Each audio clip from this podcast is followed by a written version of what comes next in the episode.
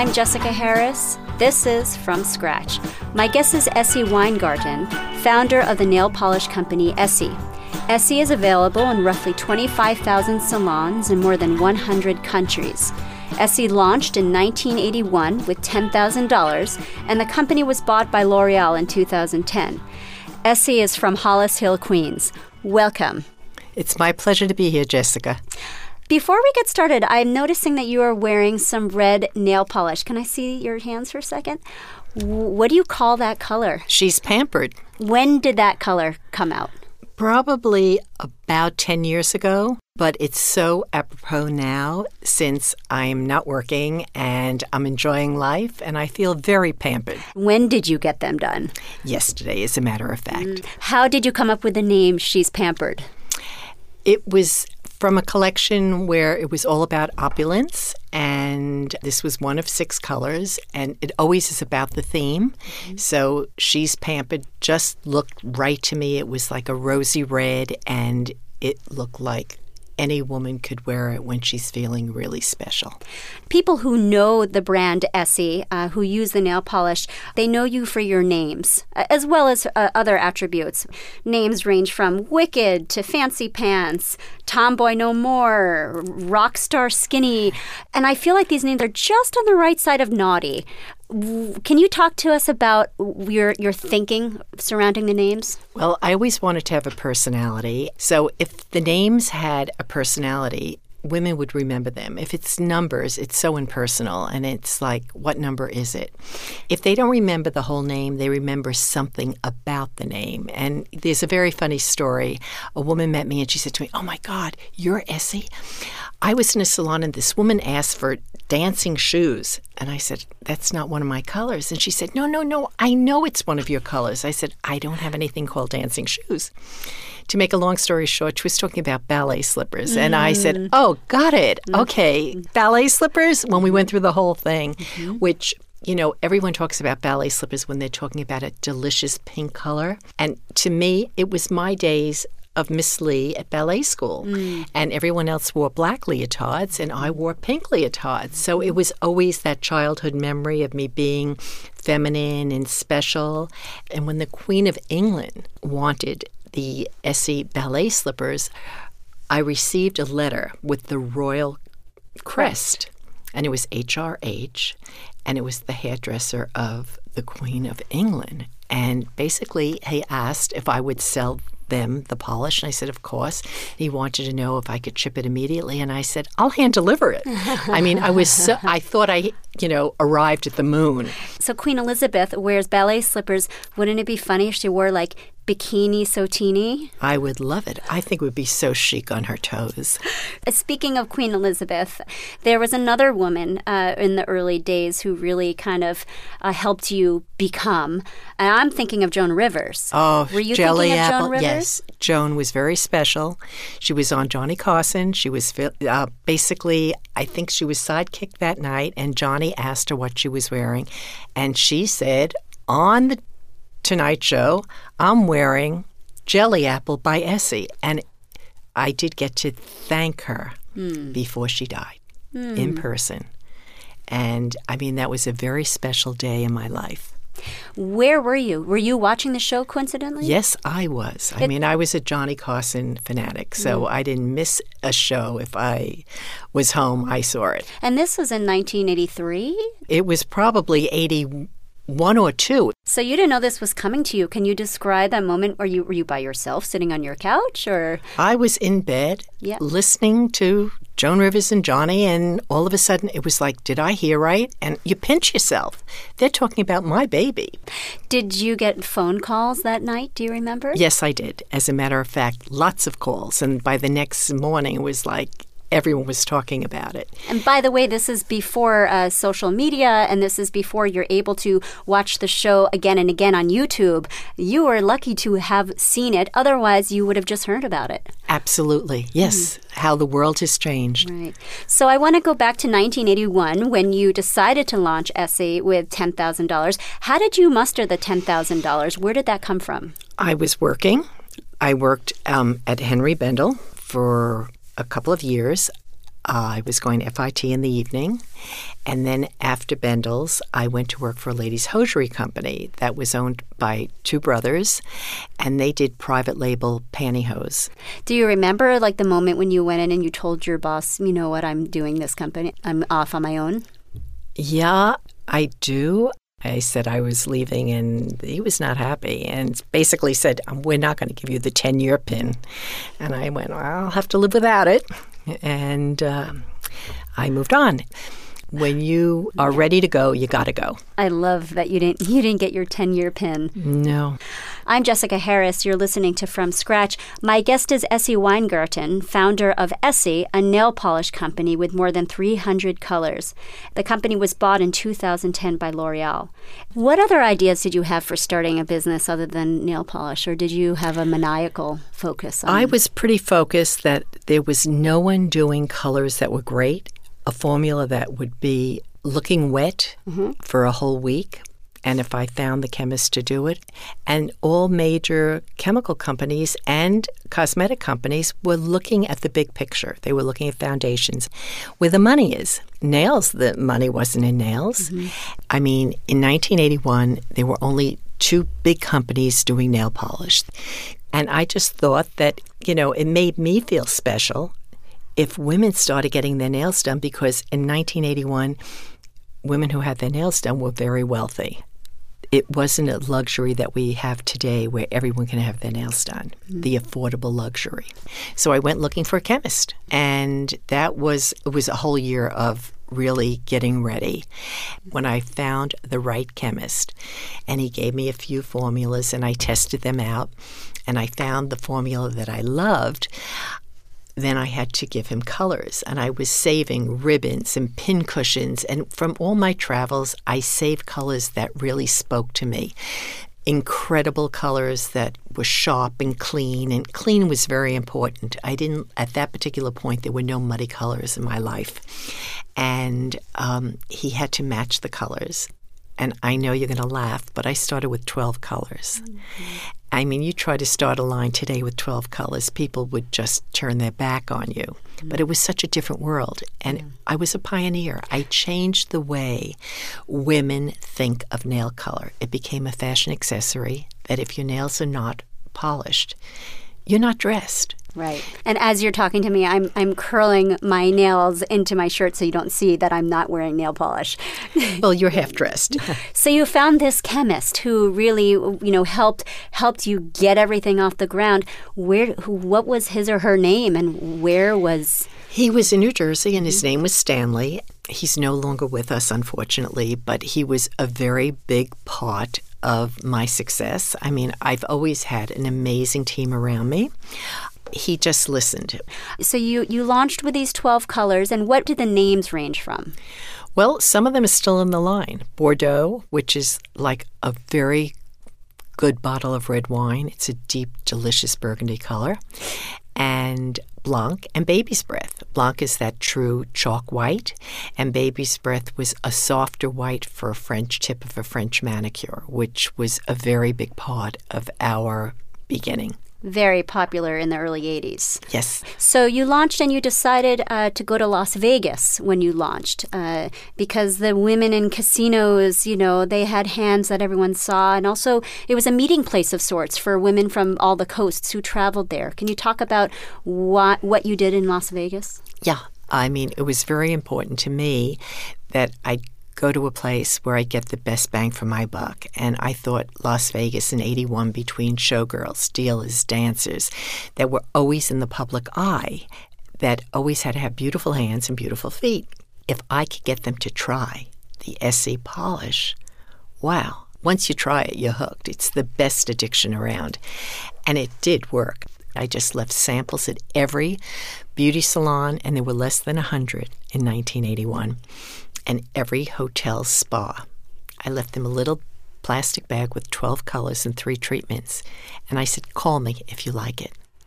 Within two weeks, every single one of them called and placed an order. And I was like, Yes, I have a business. You were in your early 30s at the time. Do you remember even that trip to Las Vegas with all of this nail polish in your bag? Absolutely.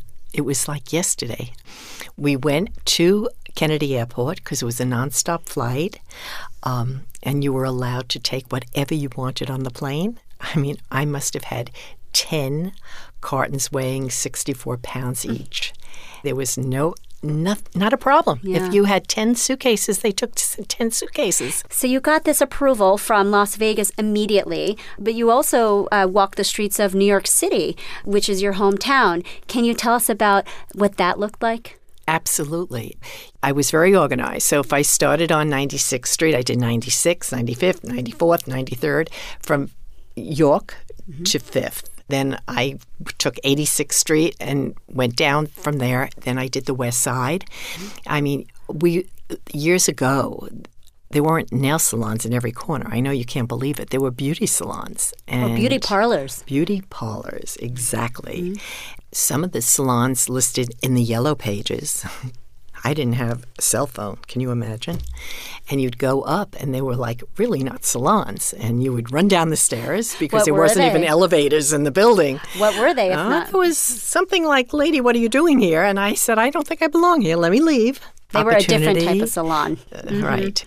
Did you have uh, problems with making enough to fit to fit the demand in the early days? Well, the truth of the matter is, um, when I first started, I didn't think I'd ever be able to sell all the bottles that I had to because it was a minimum of gallons that you had to buy. And I'll never forget, they said to me, uh, the minimum order is 55 gallons. And I went, and how many bottles do I get from one gallon? One gallon is 200 bottles. Mm-hmm. Oh my God, how am I going to sell one color and 10,000 you know, bottles roughly? Mm-hmm, exactly. Mm-hmm. And it was like, not a problem mm. because if the color's right and the quality is right, it's a give me. Everyone wants it.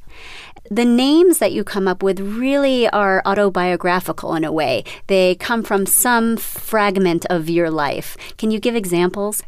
I mean, we have such funny stories. We were doing a trade show in Mexico City and we went to hail and we saw the traffic wasn't moving. So we said, never mind.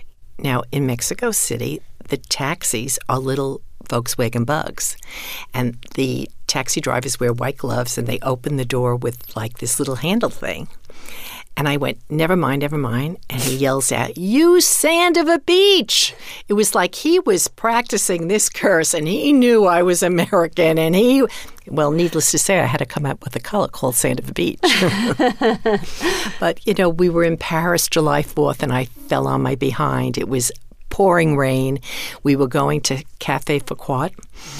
So I came up with a color right after that very quickly called Cafe Forgot because I never want to forget Cafe Foquat when we were looking for a home in the Hamptons. So I came out with a collection and the colors were like very important because it was south of the highway or Montauk the End or Dune Road or Picket Fence. It was something to do with the beach. And everyone said to me, Oh, but the Hamptons, who's going to know about the Hamptons? Only people in New York. Well, it turned out that everyone in Europe wanted the Hampton collection.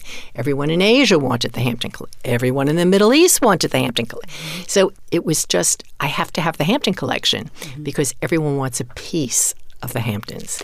Going back to the early days of getting interest from New York salons, do you have any recollections of one or two uh, par- beauty parlors that uh, really helped to escalate sales for you? Or? Absolutely. Um, there was a place called Nail Nook on Second Avenue. It's no longer there. And 70, I guess it was 75th Street, and then Ruzika de Felica. We had uh, Josephine Allen, who was on top of Yellow Fingers, mm. and now she's a Essie flagship salon on 65th between Madison and Park. For the first few years, you had a different bottle. Now there's this iconic bottle uh, that's square shaped and it has your name, Essie.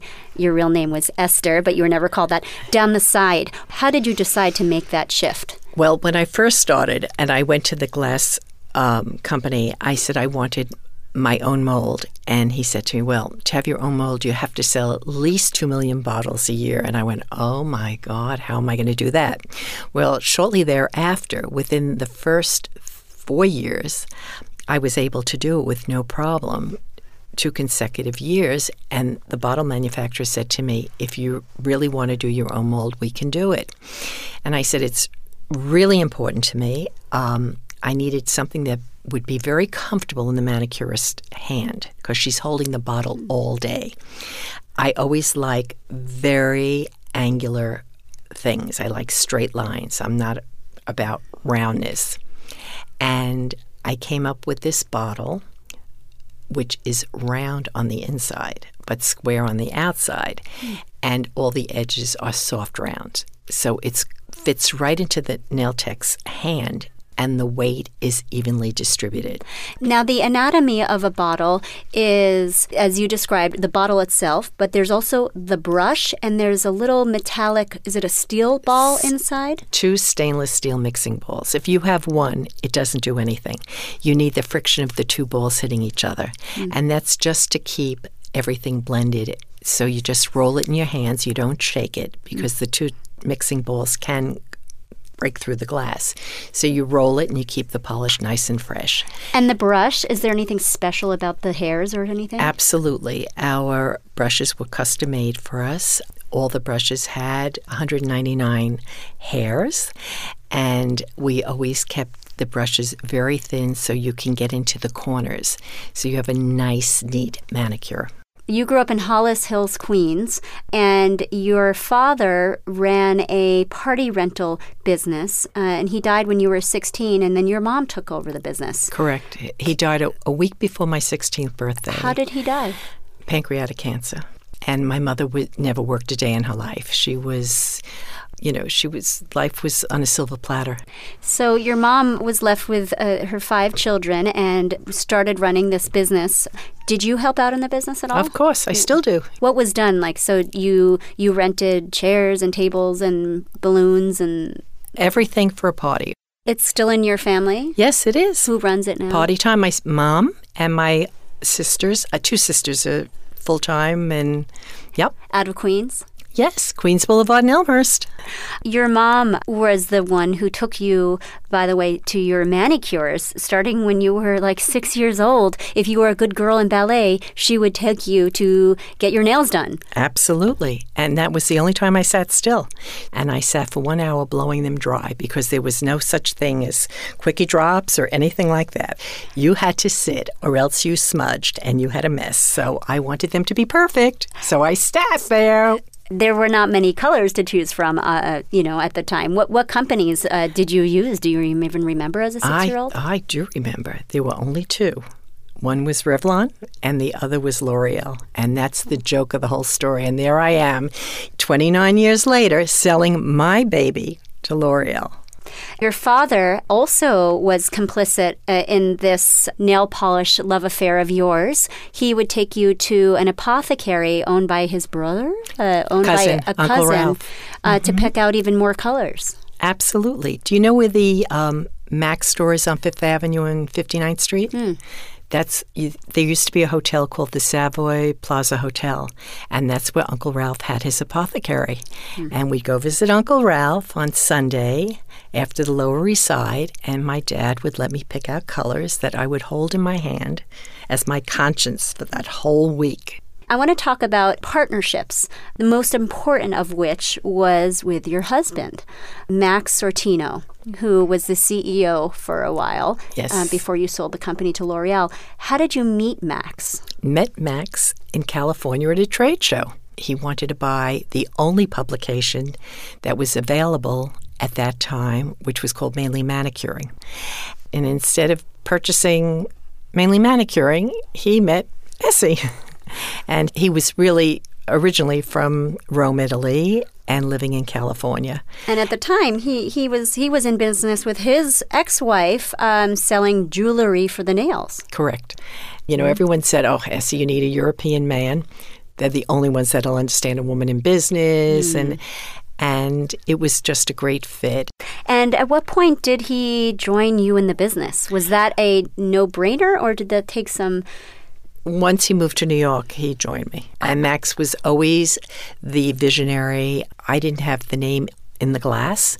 Mm. I just felt that every salon loved the polish, and they would put their own label on it. And he said, Who's putting their label on it? So it was his idea to put Essie on the bottle. Absolutely. Another good idea. Not all of them, but most of them. What were some ungood ideas? Oh, well, everyone wanted a, a lipstick to match the nail polish. And, you know, everyone would ask you for it. And it is a great idea. But there are no makeup artists in the salons telling the woman, try this color. Mm. It looks great on you. It just sits there collecting dust. So, how long did you dabble in lipstick? Oh, uh, probably about five years. We didn't mm-hmm. go, give up right away. You know, the truth of the matter is, it, Essie was born about colors. I mean, mm. that's what I'm known for. Colors are my life. What does your apartment look like? Is it colorful? No, it's not, as a matter of fact, because I was always working in color. So the apartment is very much white and dark brown, lots of woods, different woods, different textures.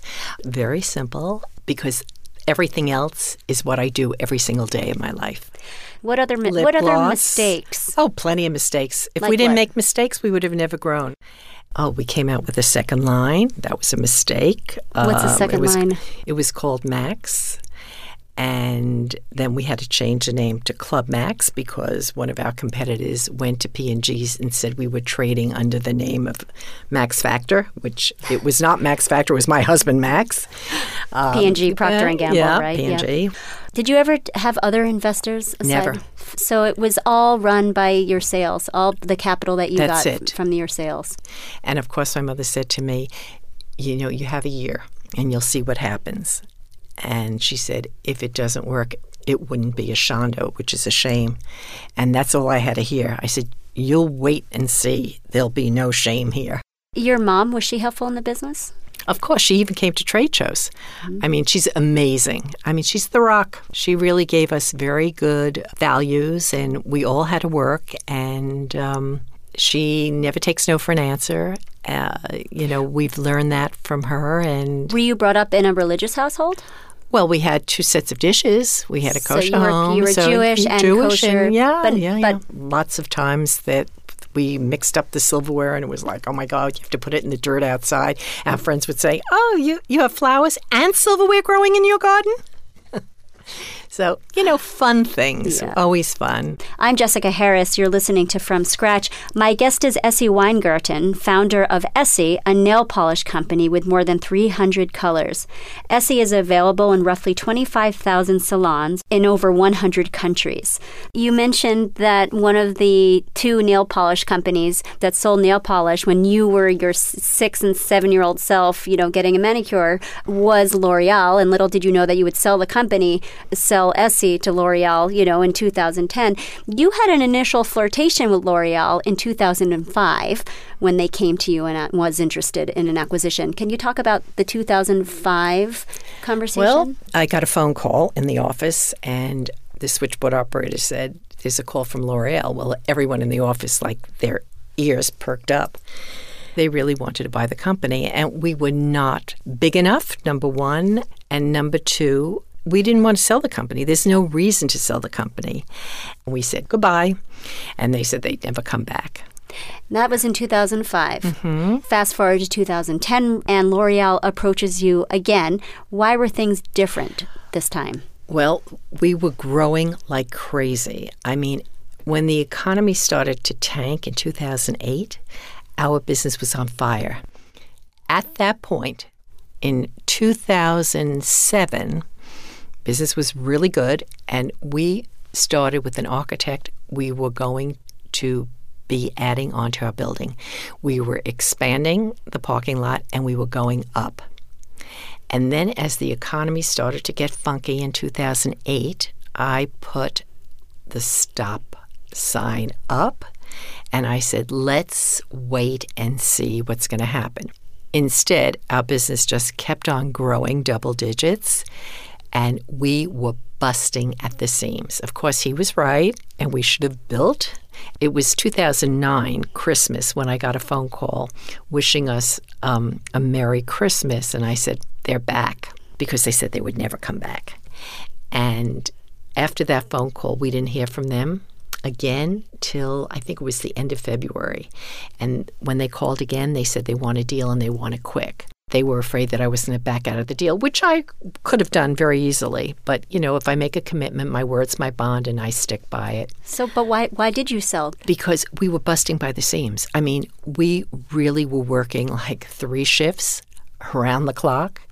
Um, we had no more room. Mm-hmm. It was So you needed capital to expand? Or? no, we had Yeah. the capital. We just needed you needed location. Number one, I mean, we had we were very aggressive with inventory. Always were. Um, always had containers on the ocean coming in from Italy constantly. Always was aggressive with chemicals. I mean, lots of pails, lots of. I mean, I was never out of stock, and everyone knew it. You wanted something, you never had to wait for it. And that was, you know, that was part of the magic formula. California, they got it in a week. New York, New Jersey, Connecticut, they had it the next day, and everyone knew it. I spoiled my customers rotten, and I loved every minute of it. Essie is available in over 100 countries, and your fir- the first country was Japan. We were in over a hundred. We thought 109 when we sold the company, and then they came back to us after the due diligence and said, "You didn't tell us the truth. You're in 114 countries." Do you notice anything uh, culturally different between like what Americans want on their nails versus a woman in Jordan? Do you even sell in Jordan, for example? Yes, we do, as a matter of fact. The truth of the matter is, when we were in Kuwait, which was quite interesting, there were women praying. And the cultural difference was before they pray, they have their polish removed. And after they're done praying, they get their nails done again. So it's a really great market. And I thought that was something so interesting. And in Dubai, of course, it's completely different. But we were doing a shoot for a magazine, and there was this woman wearing a burqa. And I said, Would you like to be in the article? And she said she would and she took off her burqa and i never saw anything so beautiful in my whole life she was a banker and she said if my husband sees this he'll kill me and i thought i would die i mean and this is like only 2008 or 9 This is in Dubai. in Dubai, you're saying, wow, the world has moved so fast. And then you find these little clusters where women are still living in the past. Where do you get your nails done? I get my nails done at Samuel Shriqui on 65th Street. When you do get manicures at other places, um, when the people don't know you, do you tell them that you are Essie? No, of course not. Um, my uh, little stepson would always say, You know who she is? And I would say, Ben, don't do that. ben comes with you to get your nails done sometimes? Oh, Ben would be there, yeah. they there get ever- very nervous. I will tell you. They when they find out they get real extremely nervous. I don't know why, but they mm-hmm. do. Did they? Uh, was there ever a time they didn't believe you that you were indeed Essie? Well, you know, sometimes I'd go into a salon and it wasn't even to get a manicure, it was just to be selling product. And I would say, Hi, I'm Essie. And they would say, Manny, Manny. And I said, No, no, no, no, no, I'm Essie. Hello. I just want to, you know, introduce myself. And they get a little bit confused. Mm-hmm. But uh, it was always fun. And, Yeah. you know, the business card always worked. Right. Now, uh, the market has changed a bit. I mean, it used to be basically exclusively women, and now more and more men are going into salons, and male grooming is, you know, increasing in importance to men. Do you know many men who get their nails polished? Absolutely. A lot of them will get one color of either one coat of Mademoiselle, which my husband happens to wear, because it just looks like a good finish, almost like a woman's uh, blush. So it's a little bit of something, but it's no one could tell it's a color. And then some men are really getting color.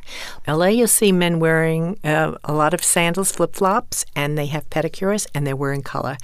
And the first time I saw it was Seal, and he was wearing Dominica Green. Seal the singer? Seal the singer, and then he was wearing Aruba Blue, and I went like, Heidi, yes, um, you know. And I've been really fortunate from A to Z, and when I say A to Z, all these celebrities from Anjelica, you, you know, Anjelica Huston to Renee Zellweger, they all wore Essie, and they would share it and tell you these stories. And I never did any um, celebrity endorsements. They wore it, they spoke about it because they loved it. And I mean, how lucky can a woman be? Well, thank you very much for joining us. It's my pleasure, Jessica. Thank you. My guest has been Essie Weingarten, founder of Essie. I'm Jessica Harris. This is From Scratch.